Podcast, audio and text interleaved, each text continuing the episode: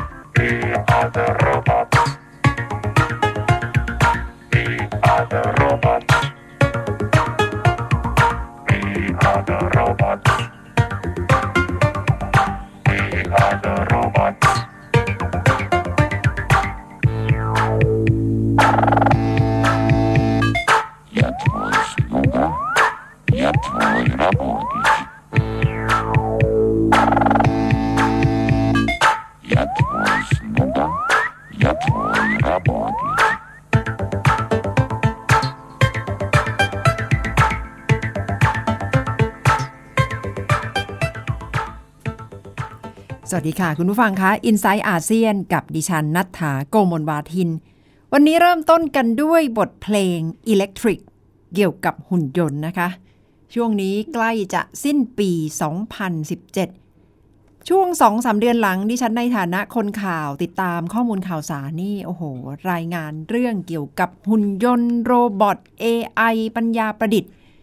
เป็นระลอกระลอก ถี่มากขึ้นมากขึ้นเรื่อยๆนะคะ เพราะว่ามีวงเสวนา มีงานประชุมวิชาการ มีบทความ มีบทวิเคราะห์เกี่ยวกับหุ่นยนต์ออกมามากขึ้นเรื่อยๆค่ะ พร้อมๆกับเรื่องราวของการโจมตี และคำถามเกี่ยวกับความมั่นคงปลอดภัยโลกไซเบอร์ไซเบอร์ซิเคียวริตี้ที่เป็นเรื่องใหญ่มากขึ้นมากขึ้นเรื่อยๆ ในปี 2017 ถ้าคุณผู้ฟังยังจำกันได้ จู่ๆเดือนพฤษภาคม มีข่าวว่าอีเมลของหลายๆ คนทั่วโลก ถูกแฮ็กถูกเจาะ เช้าวันนั้นหลายๆ คนในยุโรป ยุโรปตะวันออกในสหรัฐจะได้รับอีเมลบอกว่า ระบบของคุณถูกแฮ็กไว้แล้ว ข้อมูลของคุณอยู่ในมือของเรา และถ้าคุณต้องการจะได้ เครื่องมือได้ข้อมูลคืน ก็จะต้องจ่ายเงินเป็นบิตคอย 100 ดอลลาร์สหรัฐค่ะ เป็นเรื่องที่ตกตะลึงกันไปทั่วโลก เพราะว่าไม่ใช่แต่เฉพาะคนใช้อีเมลส่วนตัวเท่านั้น แต่ว่าโรงพยาบาล บริษัทขนส่งขนาดใหญ่ระดับโลก แม้แต่บริษัทอย่าง Microsoft ก็ถูกแฮ็กถูกเจาะด้วยนะคะทำให้เป็นเรื่องฮือฮามาก เมื่อเดือนพฤษภาคม แต่เมื่อกลางสัปดาห์ที่ผ่านมา ผู้ช่วยของประธานาธิบดีสหรัฐที่ดูแลเรื่องของ ความมั่นคง ปลอดภัย ของมาตุภูมิ Homeland Security และการต่อต้านการก่อการร้าย ออกมาเขียนบทความยาวเหยียดลง The Wall Street Journal นะคะ บอกว่าเป็นทางการแล้ว ว่าคนที่แฮ็กคนที่อยู่เบื้องหลังวรรณคราย ก็คือเกาหลีเหนือค่ะ น่าคิดว่าหูทำไมเกาหลีเหนือถึงจะมีศักยภาพ มีความสามารถสูงขนาดที่จะ แฮกระบบของอังกฤษของหลาย ๆ ประเทศในยุโรปได้ เรื่องนี้มีที่มาที่ไปอย่างไร ดิฉันรวบรวมไว้ค่ะ เพิ่งจะมีการออกมากล่าวหาอย่างเป็นทางการ โดยที่ปรึกษาของประธานาธิบดีโดนัลด์ทรัมป์ที่ดูแลด้านความมั่นคงแห่งมาตุภูมิ และการต่อต้านการก่อการร้ายคุณโทมัสพอตเซตซึ่งได้ไปเขียนบทความลงหนังสือพิมพ์ The Wall Street Journal บอกว่าเป็นทางการแล้วว่าเกาหลีเหนืออยู่เบื้องหลัง เหตุโจมตีในครั้งนี้ค่ะ การโจมตีโดยวรรณครายกระทบเครื่องคอมพิวเตอร์ไปถึง 3 0 0แสนเครื่องทั่วโลกนะคะ ใน 150 ประเทศ ในวันนั้นที่มีเหตุโจมตีใครที่ตื่นเช้ามาแล้วไปเช็คอีเมล ก็จะได้รับข้อความที่คงจะสร้างความตกใจไม่น้อยว่าข้อมูลทั้งหมดที่อยู่ในระบบของคุณได้ถูกยึด ถูกปล้นไปแล้วนะคะ ถูกยึดไปแล้ว เพราะฉะนั้นถ้าต้องการจะได้ข้อมูลคืน จะต้องจ่ายค่าไถ่ด้วยบิตคอยค่ะ เป็นการโจมตีในโลกไซเบอร์ ซึ่งก่อนหน้านี้ก็มีการสอบสวนกันมานะคะ แต่ว่าครั้งนี้ทางสหรัฐออกมากล่าวหาว่าจากการตรวจสอบแล้วการโจมตีที่ส่งผลกระทบในประเทศในยุโรป ในอเมริกาและหลาย ๆ ประเทศ พบว่าก่อความเสียหายให้กับบริษัทขนาดใหญ่จำนวนมาก ไม่ว่าจะเป็นเฟดเด็กบริษัทขนส่ง หรือว่า กระทรวงสาธารณสุขของอังกฤษนะคะสหราชอาณาจักร ที่ทำให้หลาย ๆ โรงพยาบาลต้องถูกกระทบ และส่งผลต่อความเสี่ยงต่อชีวิตและร่างกายของผู้ป่วยด้วย รวมถึงองค์กรบริษัทเอกชนอย่าง Microsoft เองก็ออกมาระบุว่าเป็นเป้าโจมตีเช่นเดียวกัน ข้อกล่าวหาครั้งนี้ของที่ปรึกษาประธานาธิบดีโดนัลด์ทรัมป์บอกว่า ได้ย้อนรอยไปยังต้นต่อของเหตุโจมตีแล้วเห็นพ้องต้องกันว่าน่าจะมาจากเกาหลีเหนือ และบอกว่าขณะนี้ทางประธานาธิบดีโดนัลด์ทรัมป์ได้รับทราบแล้วถึงภัยคุกคามพฤติกรรมแบบนี้ และพยายามให้ปรับปรุงระบบการเชื่อมต่อคอมพิวเตอร์ในทำเนียบขาวนะคะเพื่อที่จะให้ทันสมัยมากขึ้น แถมยังจะถอด ซอฟต์แวร์ Kaspersky ออกจากระบบในทำเนียบขาว เพราะบอกว่าเป็นซอฟต์แวร์ที่ดึงข้อมูลไปให้รัสเซีย ได้รับรู้เกี่ยวกับการทำงานภายในภาครัฐของสหรัฐอเมริกา และบทความระบุด้วยนะคะว่าได้เตรียมที่จะดำเนินคดี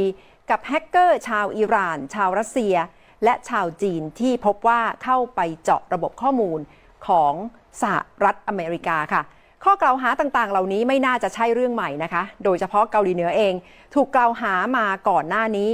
เกาหลีใต้เองก็เคยระบุว่าเกาหลีเหนือนี่แหละเป็นต้นตอในการเจาะระบบช้อปปิ้งออนไลน์ของเกาหลีเหนือกระทบ นักช็อปไปไม่ต่ำกว่า 10 ล้านคนค่ะ อาจจะเกิดคำถามว่าแล้วเกาหลีเหนือมีความสามารถมากมายขนาดนั้นเลย หรือไม่ที่จะเข้าไปแฮ็กไปเจาะระบบต่างๆ ซึ่งที่จริงเกาหลีเหนือเองก็พยายามปฏิเสธ ข้อกล่าวหาทั้งหมดมาตลอดนะคะ เกาหลีใต้ระบุว่าเกาหลีเหนือมีนักแฮกไม่ต่ำกว่า 6,000 คนชั้นเยี่ยมเลยดิฉันได้สอบถามเรื่องนี้เมื่อสักครู่นี้กับอาจารย์ปริญญาหอบอเนก ผู้เชี่ยวชาญด้านความมั่นคงปลอดภัยโลกไซเบอร์ ผ่านทาง Facebook Live นะคะ ว่าอาจารย์เชื่อมากน้อยแค่ไหน คิดว่าเป็นไปได้มากน้อยแค่ไหนที่เกาหลีใต้ เป็นผู้อยู่เบื้องหลังเหตุโจมตีวันนาครายค่ะ ถึงแม้ IP address จะมาจากเกาหลีเหนือนะครับ ก็ไม่จำเป็นว่าเกาหลีเหนือจะต้องทำนะผม เพราะว่า IPSS มันก็แค่ซอสการ attack อาจจะว่า attack มาจากประเทศอื่นแล้ว ไปแฮ็กเครื่องเกาหลีเหนือแล้วเกาหลีเหนือมาแฮ็กอเมริกาก็ได้ อืมแต่ว่าโดยก็คือย้อน ย้อนแย้งกันย้อนไปแย้งกันมาไปมาได้เลยนะคะ แต่ถ้าหลักฐานมัดตัวแน่นหนาเมื่อไหร่ ก็เรียบร้อยเอาอย่างง่ายๆฮิลลารีโดนแฮ็กอีเมลยาฮูอย่างเงี้ย ก็บอกรัสเซียทำค่ะจนถึงวันนี้ยังไม่มีหลักฐานว่า รัสเซียแฮ็กอีเมลฮิลลารีตรงไหนเลย ก็คือเป็นเหมือนกับ ก็อาจจะเป็นความพยายามที่จะอ้างขึ้นมาเป็นไปได้ โดยประเทศมหาอำนาจแต่ทุกคนมันทั่วโลก็กจะเป็นการหกล่าวฐนโบยเกาหลีเหนืออีกแล้วนะใช่คะครับทุกคนทั่วโลกต้องการหลักฐานว่า เกาหลีเหนืออะไรจะเก่งกันปานนั้น มี cyber warrior มีแฮกเกอร์ยังไงต้องการหลักฐาน เขาบอกว่าเกาหลีเหนือเนี่ยจ้างแฮกเกอร์แบบ elite เลยนะ อยู่คอนโดราคาแพงขับรถสปอร์ตอะไรอย่างนี้เลยนะเขาว่ากันนะ แต่ผมยังไม่เคยเห็นนะค่ะรั้งเดียวว่าแฮกเกอร์เกาหลีเหนือมีความเป็นอยู่อย่างนั้นนะแต่เขาบอกจ้างระดับเทพเลยไปอยู่ที่เปียงยางเลย หรือว่าจ้างแบบ แล้วอะไรจะเป็นหลักฐานได้คะอาจารย์ก็ต้องดูเรื่องการเงินการโอนเงินอะไรพวกเนี้ยครับ มันต้องเจาะเข้าไปถ้าค่ะสหรัฐมีทีมแฮกเกอร์อยู่แล้วก็น่าจะเจาะหน่อยนะ เจาะไปที่เกาหลีเหนือแล้วก็ขุดเอาแบบ Panama Paper อะไรอย่างเงี้ยอ่าถ้าหลักฐานแบบค่ะ Panama Paper ที่พวกเราเห็นกันว่าใคร ฟอกเงินบ้างอย่างนั้นเต็มเต็มๆเลย คืออย่างกรณีนี้พูดเหมือนกับพูดขึ้นมาลอยๆ ใช่ ไม่สามารถที่จะเป็นหลักฐานเชื่อมไปถึงเกาหลีเหนือได้ เขาอาจจะบอกว่าเปิดเผยหลักฐานไม่ได้แต่ว่า เขาไม่เคย public document ที่เห็นว่ามันมาอย่างไง แต่ผมว่าลึกๆเขามี แต่ว่าเขาจะโชว์ได้แค่ไหน อะไรเงี้ย แต่ถามผมนะห้าสิบห้าสิบแต่ผมเชื่อว่าแฮกเกอร์อยู่ภายใต้พี่คิมเนี่ยนะอาจจะไม่ใช่คนเกาหลีเหนือก็ได้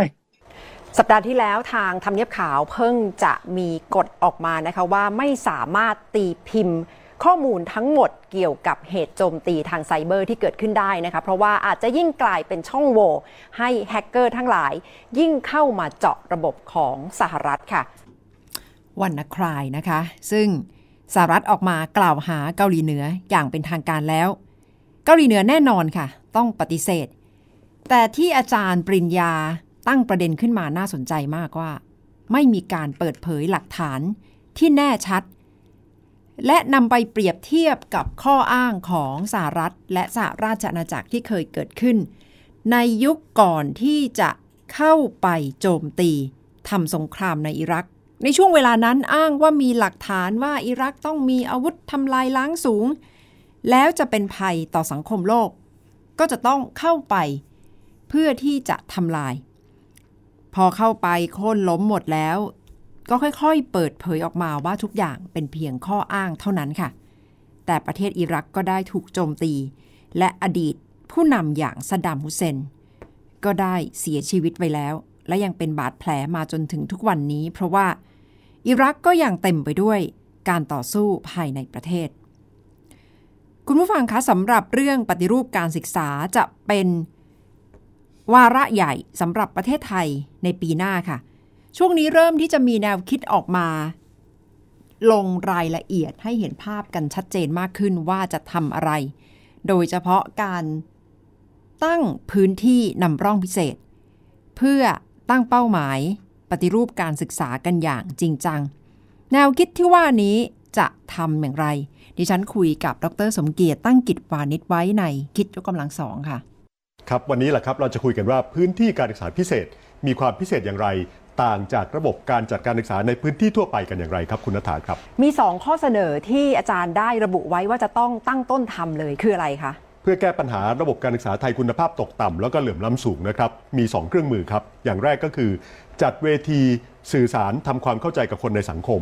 โดยต้องตกผลึกร่วมกันนะครับ อย่างที่ 2 ก็คือต้องมีเวทีทดลองจริง เพราะการศึกษามันซับซ้อน ไม่สามารถจากการปฏิรูปแล้วมีใครสักคนหนึ่งไปสั่งให้เปลี่ยนเหมือนกันทั้งประเทศได้นะครับ เพราะฉะนั้นต้องมีการทดลองทำจริง ในพื้นที่การศึกษาพิเศษครับ แล้วพื้นที่พิเศษที่ว่าเนี่ยจะพิเศษยังไงบ้างคะ ก็จะมีความพิเศษอยู่ 3 อย่างนะครับ อย่างแรกก็คือ โรงเรียนที่อยู่ในพื้นที่นี้นะครับจะมีความอิสระเพิ่มขึ้น ไม่มีข้อจำกัดมาผูกมัดตัวเองมากมาย เหมือนโรงเรียนในระบบราชการที่เป็นอยู่ปัจจุบัน ซึ่งทำให้พัฒนาไม่ได้นะครับ และอันที่2ครับจะมีกลไกเข้าไปช่วย พัฒนาครูพัฒนาผู้บริหาร โดยภาคีจากข้างนอกนะครับหน่วยงานภายนอกเข้าไปช่วยกันเป็น 12 หน่วยงานเป็นขั้นต่ำนะครับ อันที่ 3 ก็คือเปลี่ยนผ่านเอาระบบใหม่มาทดลองใช้สร้างนวัตกรรมในเรื่องหลักสูตร นวัตกรรมการเรียนการสอนการทดสอบการวัดผลต่างๆทำสามอย่างควบคู่ควบคู่กันนะครับ คือเพิ่มอิสระลดข้อจำกัด พัฒนาครูและผู้บริหาร เปลี่ยนผ่านสู่ระบบใหม่ครับ ทั้งหมดนี้ก็คือ ยึดการพัฒนาเอาโรงเรียนเป็นศูนย์กลางเป็นตัวตั้งครับคุณนัทธาหมายถึงว่าจะต้องไปลงรายละเอียดถึงตารางการทำงานของผู้บริหารของครูเลยไหมคะ ส่วนแรกเลยก็คือการเพิ่มความเป็นอิสระกับลดข้อจำกัดนะครับ ภาพนี้นะครับบางท่านอาจจะเคยเห็นนะครับในรายการกิจกรรมลงสองเคยเล่าให้ฟัง เคยมีการศึกษาโดยหน่วยงานที่เรียกว่าสสคนะครับพบว่าปีหนึ่งนะครับในวันที่เปิดเทอม 200 กว่าวันนะครับ มีวันที่คุณครูไปโรงเรียน แต่ไม่ได้สอนหนังสืออยู่ถึง 84 วัน มีตารางต่างๆ ต้องไปทำเรื่องต่างๆ สารพัดเยอะแยะไปหมดนะครับ ภาระจุกจิกการประเมินผลต่างๆ ของอย่างนี้นะครับส่วนใหญ่เกิดขึ้นมาเป็นเพราะว่าส่วนกลางนะครับสั่งลงไปให้ทำอย่างโน้นทำอย่างนี้ บางเรื่องหลายเรื่องไม่ตอบโจทย์ตัวโรงเรียนเอง เพราะฉะนั้นในพื้นที่การศึกษาพิเศษนะครับ โรงเรียนจะมีอิสระบริหารจัดการง่ายขึ้น โดยเฉพาะบริหารจัดการเวลาตัวเอง โครงการที่อยากจะเข้าร่วม การประเมินผลที่ไม่มีประโยชน์ ก็ไม่ต้องเลือกทำประเมินผลแบบนั้นนะครับ การไปรับรองคุณภาพซึ่งใช้เวลาเยอะก็ไม่ต้องไปทำแบบนั้น รวมทั้งการทำโครงการที่ส่วนกลางสั่งไป ถ้าเป็นโครงการที่สอดรับกับความต้องการโรงเรียนก็ทำแต่ถ้าไม่สอดรับก็ไม่ต้องทำนอกจากนี้ครับก็มีอิสระบริหารจัดการคน อิสระบริหารจัดการเงินได้ง่ายขึ้น ในพื้นที่การศึกษาพิเศษครับ แล้วในแง่ของบุคลากรล่ะคะ โดยเฉพาะครูน่าจะต้องเข้าไปปรับเปลี่ยนเยอะไหมคะ ครูและก็ผู้บริหารโรงเรียนคือหัวใจสำคัญเลยนะครับ ที่จะช่วยเปลี่ยนการเรียนการสอนได้นะครับ และผมก็เชื่อว่าครูผู้บริหารโรงเรียนจำนวนมากในประเทศไทย อยากจะพาทั้งโรงเรียนนะครับไปสู่การศึกษาที่มีคุณภาพดีขึ้น เราจึงต้องเข้าไปช่วยนะครับ โดยภาคีข้างนอก คณะครุศาสตร์นะครับของที่ มหาวิทยาลัยต่างๆนะครับตลอดจนภาคีภายนอกที่ช่วยปฏิรูปการศึกษา ต้องผนึกกำลังกัน เข้าไปช่วยโรงเรียนครับ ไปพัฒนาผู้บริหาร ไปพัฒนาครูร่วมกัน และที่สำคัญครับ การพัฒนาเหล่านั้นต้องสอดคล้องกับความต้องการ ทิศทางของโรงเรียนนั่นเองนะครับและที่สำคัญต้องให้เกิดการเรียนรู้ร่วมกัน ระหว่างคุณครูเอง ผู้บริหารเองว่า บริหารโรงเรียนอย่างไรนะครับประสบความสำเร็จ สอนในห้องเรียนอย่างไรประสบความสำเร็จ ก็ต้องมีการแลกเปลี่ยนเรียนรู้กันครับ ดูเหมือนก้าวแรกการปรับทัศนคติความเข้าใจน่าจะต้องเป็นก้าวสำคัญมากเลยนะคะ ที่จะเปลี่ยนผ่านไปสู่ระบบใหม่นะคะ ใช่ครับระบบใหม่นะครับเป็นระบบที่ซับซ้อนอย่างที่เราคุยกันตอนที่แล้วนะครับการจะทำระบบที่ซับซ้อนที่ได้ แปลว่าต้องมีการทดลองทำของใหม่ทำหลักสูตรใหม่ เช่น เป็นหลักสูตรทำให้นักเรียนนะครับมีทักษะแห่งศตวรรษที่ 21 เอาไว้สู้เอาไว้อยู่ในโลกที่ AI เก่งขึ้นทุกวันอย่างที่เราคุยกันมานะครับ ถ้าหลักสูตรเปลี่ยน แปลว่าสื่อกับตำราการเรียนการสอนก็ต้องเปลี่ยน คุณครูก็ต้องถูกฝึกถูกพัฒนาแบบใหม่นะครับและแน่นอนครับ ถ้าเกิดสอนแบบใหม่ตำราใหม่ แต่ข้อสอบเป็นแบบเดิม การประเมินผลการวัดผลเป็นแบบเดิม สุดท้ายการปฏิรูปไปข้างหน้าด้วยหลักสูตรใหม่ก็จะไม่เกิดขึ้น เพราะฉะนั้นทั้งหมดต้องบริหารจัดการไปทิศทางเดียวกัน และทั้งหมดนี้นะครับก็คือสิ่งที่ องค์กรภาคีต่างๆ 10 กว่าองค์กรนะครับ 12 องค์กรในจุดตั้งต้นนี้ จะเข้าไปร่วมวางระบบร่วมกับทางกระทรวงศึกษาธิการครับ ตอนนี้พอจะมีรายละเอียดออกมาไหมคะว่าพื้นที่พิเศษจะครอบคลุมจังหวัดใดบ้าง แล้วจะใช้เวลาทำนานเท่าไหร่คะอาจารย์ครับก็คงพิจารณากันนะครับว่าจะลงพื้นที่ไหนเป็นพื้นที่นำร่องนะครับ สุดท้ายต้องออกไปทั้งประเทศนะครับ แต่ว่าน่าจะเริ่มนะครับ 5-6 จังหวัดในทุกภาคก่อนนะครับ เพื่อให้เป็นตัวแทนของประเทศไทย ให้เป็นพื้นที่การศึกษาพิเศษที่มีความคล่องตัวนะครับ มีการพัฒนาศักยภาพครูผู้บริหาร ตลอดจนมีการนำระบบใหม่เข้าไปใช้นะครับ ซึ่งการทำแบบนี้จะสำเร็จได้ แปลว่าต้องไม่บังคับกัน ต้องมีการสมัครใจนะครับของโรงเรียนที่สนใจ แล้วตัวช่วยข้างนอกนะครับ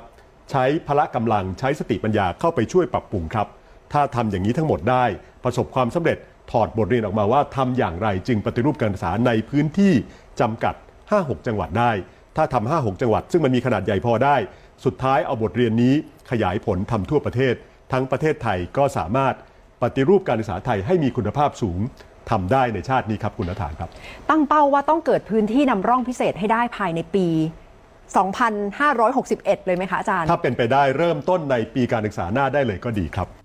เป็นแนวคิดนะคะ เรื่องของปฏิรูปการศึกษาที่จะต้องมีขึ้น ในปี 2561 ค่ะ เริ่มต้นจากพื้นที่นำร่อง และถ้าทำได้จริงใน 5-6 จังหวัดแรก ก็น่าจะเป็นตัวอย่างที่ดีนำไปประยุกต์ใช้ในพื้นที่อื่นๆต่อไปนะคะ การศึกษาไม่ปรับก็คงไม่ได้แล้วค่ะ คุณผู้ฟังคะเพราะว่าโลกกำลังเปลี่ยนไป อย่างรวดเร็ว ทวีความซับซ้อนมากขึ้นมากขึ้นเรื่อยๆ จริง ๆ แล้วการศึกษาที่ได้รับกันไปในวันนี้ เกิดคำถามว่าจะเพียงพอ หรือจะเป็นการศึกษาที่เหมาะกับโลกอนาคตในอีก 10 ปีข้างหน้าหรือไม่ คงไม่ต้องไปนึกถึงการศึกษาเพื่อ 20 ปีหรือ 30 ปีข้างหน้า เอาแค่ 10 ปีข้างหน้าค่ะ เพราะว่าจะมีตัวละครเปลี่ยนไปมากมาย โรงงานอุตสาหกรรมจะล้มหายตายจากไปในแง่ที่ว่า คนที่ทำงานเพื่อโรงงานอุตสาหกรรมก็คงจะไม่มีที่ทำงาน เพราะว่า จะกลายเป็นหุ่นยนต์เข้ามาแทนที่แรงงานมนุษย์ วงการต่างๆ ก็กำลังจะถูกหุ่นยนต์เข้ามาแทนที่ หรือแม้แต่ถ้าหุ่นยนต์ไม่แทนที่รูปแบบงานเหล่านั้นก็จะเปลี่ยนแปลงไปค่ะ วงการสื่อเองกำลังถูกกระแทกไม่น้อยนะคะ เพิ่งจะมีข่าวออกมาล่าสุดวันนี้ บอกว่าในประเทศไทย 10 อันดับแรกที่จะเตรียมตกงานกัน มีแม่บ้าน และมีนักข่าวด้วยค่ะ เป็น เสมือนกับสัญญาณเตือนหนักๆเลยสำหรับวงการสื่อสารมวลชนว่าถ้าไม่ปรับตัวก็จะถูกทิ้งไว้ข้างหลังแบบไม่เห็นฝุ่นกันจริง ๆ ในโลกยุคที่เทคโนโลยีกำลังป่วนโลก แล้วรูปแบบของการสื่อสาร การให้ข้อมูลต่างๆ กับประชาชนกำลังไม่เหมือนเดิมอีกต่อไปค่ะ อีกหนึ่งเรื่องที่เกี่ยวข้องกับอาเซียนค่ะ คุณผู้ฟังคะเกี่ยวข้องมา นานแล้วและเป็นข่าวอย่างมากในช่วง 2-3 เดือนที่ผ่านมาก็คือวิกฤตของคนโรฮิงญา ซึ่งนานาชาติแสดงความเป็นห่วงมากขึ้นมากขึ้นเรื่อยๆ โดยเฉพาะต่อบทบาทขององซานซูจี และปฏิบัติการทางทหาร ที่ดูแล้วไม่มีทีท่าว่าจะหยุดถึงแม้จะถูกวิพากษ์วิจารณ์อย่างหนัก ว่าคนโรฮิงญากำลังถูกกระทำความรุนแรง ถึงขั้นกวาดล้างชาติพันธุ์ หรือว่าทำลายชาติพันธุ์ฆ่าล้างเผ่าพันธุ์ ความเคลื่อนไหวที่ออกมาจากทางสหประชาชาติที่เป็นคณะกรรมการดูแลสิทธิมนุษยชน ระบุว่าจะต้องหาคนรับผิดชอบ เข้าสู่กระบวนการยุติธรรมให้ได้ ใครคือคนที่อยู่เบื้องหลัง วิกฤตโรฮิงญา ตรงนี้ล่ะค่ะเป็นเรื่องใหญ่ แล้วถ้ามีกระบวนการแบบนั้นเกิดขึ้นจริง ๆ ก็หมายความว่าทั้งองซานซูจี ทั้งนายพลอาวุโส มินอองไลน์ ล้วนแต่เข้าข่ายว่าจะต้องเข้าสู่กระบวนการยุติธรรมจะต้องถูกไต่สวน ว่าเกี่ยวข้องกับการฆ่าล้างเผ่าพันธุ์อย่างไร เรื่องนี้จนถึงขณะนี้มีคนโรฮิงญาต้องหลบหนีไปอยู่ค่ายผู้ลี้ภัยที่บังกลาเทศ ไม่ต่ำกว่า 650,000 คน และในช่วงกลางสัปดาห์นี้ค่ะ คุณผู้ฟังคะมีนักข่าวชาวเมียนมา ซึ่งสังกัดสำนักข่าวรอยเตอร์ ถูกควบคุมตัวไปสองคน ในข้อหาว่าเข้าไปในพื้นที่ ห่วงห้ามสำหรับนักข่าวในรัฐยะไข่ และขณะนี้กำลังมีเสียงเรียกร้องจากสมาคมสื่อในอาเซียนว่าจะต้องปล่อยตัวผู้สื่อข่าว นอกจากผู้สื่อข่าวก็จะกลายเป็นเผือกร้อน เรื่องของคนโรฮิงญาวิกฤตฆ่าล้างเผ่าพันธุ์ ก็ยังเดินหน้าต่อไปนะคะ และไม่มีทีท่าว่าจะจบลงได้ มีรายงานว่าบ้านบางหลัง ถูกปิด ถูกจุดไฟเผา แล้วสมาชิกทั้งบ้านหายไปทั้งหมด เรื่องคนโรฮิงญานี่กลายเป็นเรื่องละเอียดอ่อนอย่างมาก เพราะว่าด้วยความที่ไม่มีสถานะพลเมืองในประเทศเมียนมา และเป็นคนมุสลิมซะเป็นส่วนใหญ่ด้วยนะคะ ย้อนกลับไปก็มีความขัดแย้งมีความตึงเครียดกันมาตลอดกับคนเมียนมา และดูเหมือนจะเป็นเรื่องที่คนเมียนมาเห็นตรงกันท่ามกลางความแตกต่างทางชาติพันธุ์ค่ะ ทำให้คนโรฮิงญาเองก็คงจะรู้สึกว่าใช้ชีวิตอยู่ในประเทศเมียนมายากเย็นเหลือเกิน ต้องติดตามว่าวิกฤตนี้จะมีทางออกหรือไม่ ซึ่งในเชิงมนุษยธรรมแล้วเป็นเรื่องเลวร้ายอย่างมากนะคะ ที่ต้องเผชิญความรุนแรง เผชิญการสู้รบ และไม่สามารถอยู่ในรัฐยะไข่ ซึ่งเป็นบ้านเกิดของคนโรฮิงญาได้ค่ะ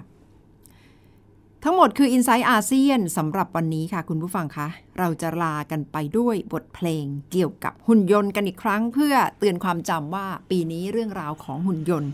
กำลังคืบหน้าพัฒนาไปอย่างมากค่ะสำหรับวันนี้ดิฉันนัฐถาโกมลวาทิน สวัสดีค่ะ Every year.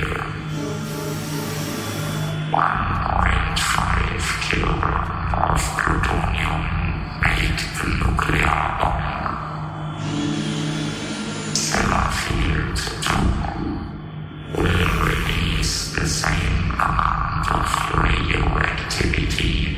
into the environment.